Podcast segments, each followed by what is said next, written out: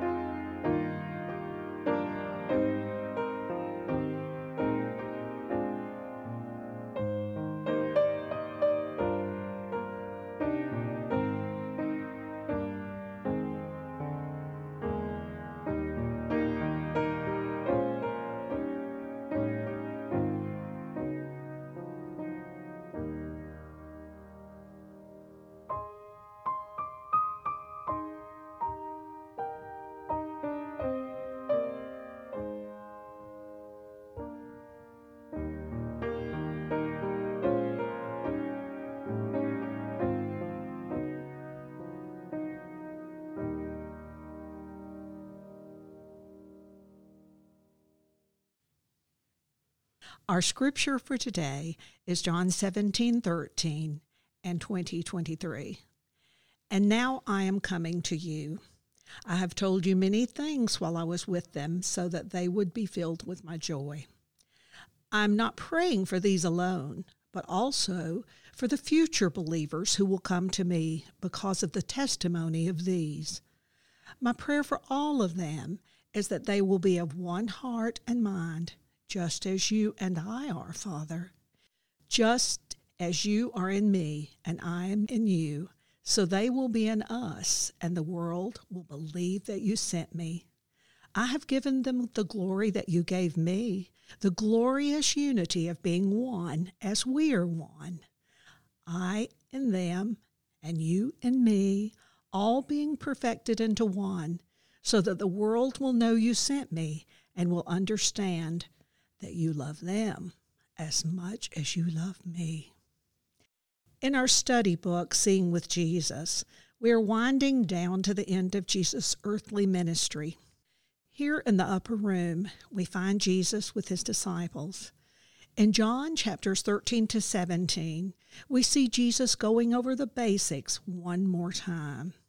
As I turn these pages in my Bible, the subtitles in these chapters read concerning forgiveness, concerning heaven, concerning peace, concerning the Holy Spirit, concerning fruitfulness. Jesus has taught and done what the Father gave him. Now he is telling his followers what they need to know as he leaves the message of salvation in their hands. In direct terms, he covers the basics for living a Christian life. Every verse is concise and full of wisdom and instruction. Because when I turn the page to chapter 18, Jesus is betrayed with a kiss, arrested, and taken away. How did Jesus feel as he relinquished the Father's work to a group of disciples who still had so much to learn? Jesus ends his teaching by praying for those gathered in the room, but he goes much further.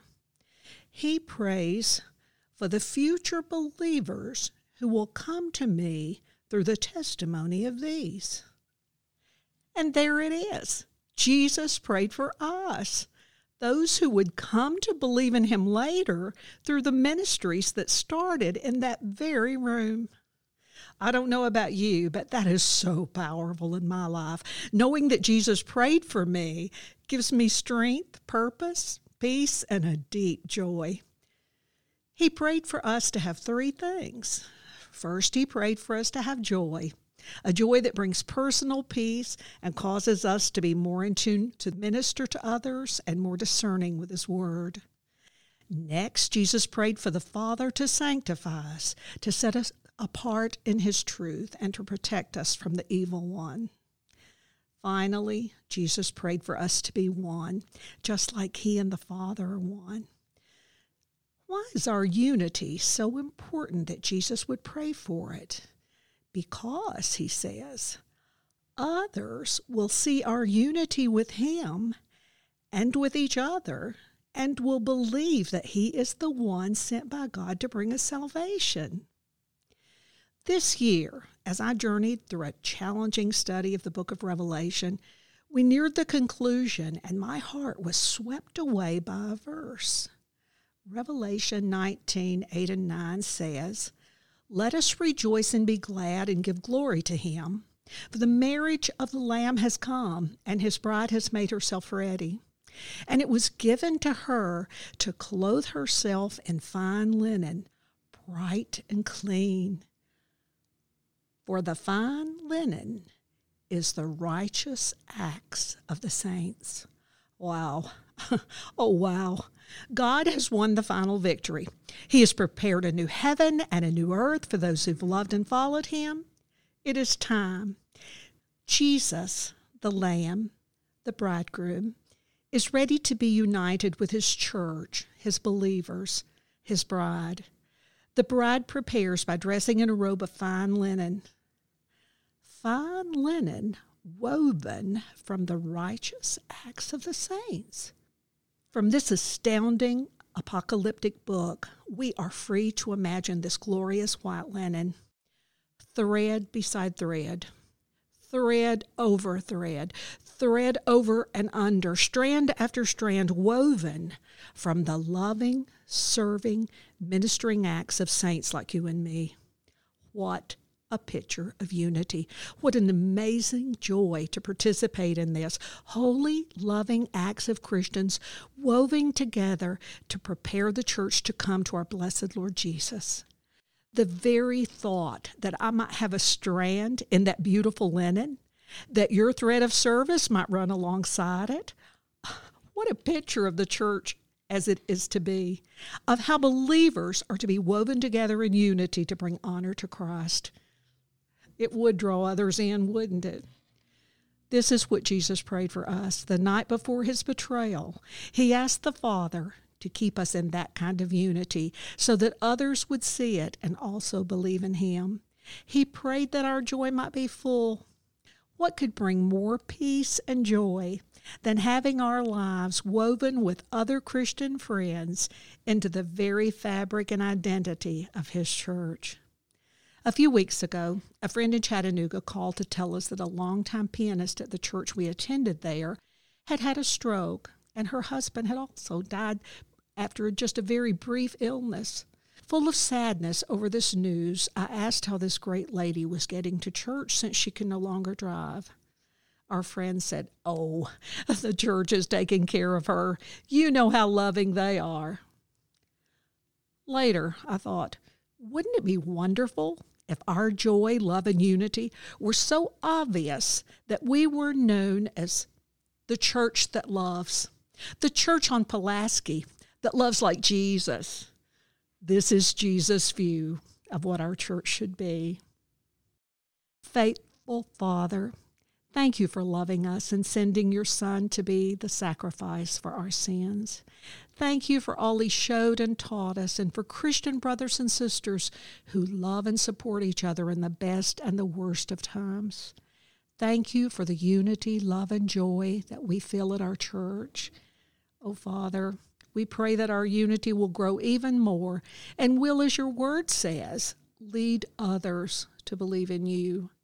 Please guide each of us to perform righteous acts that will weave a beautiful linen and prepare our church and our hearts to meet you every day.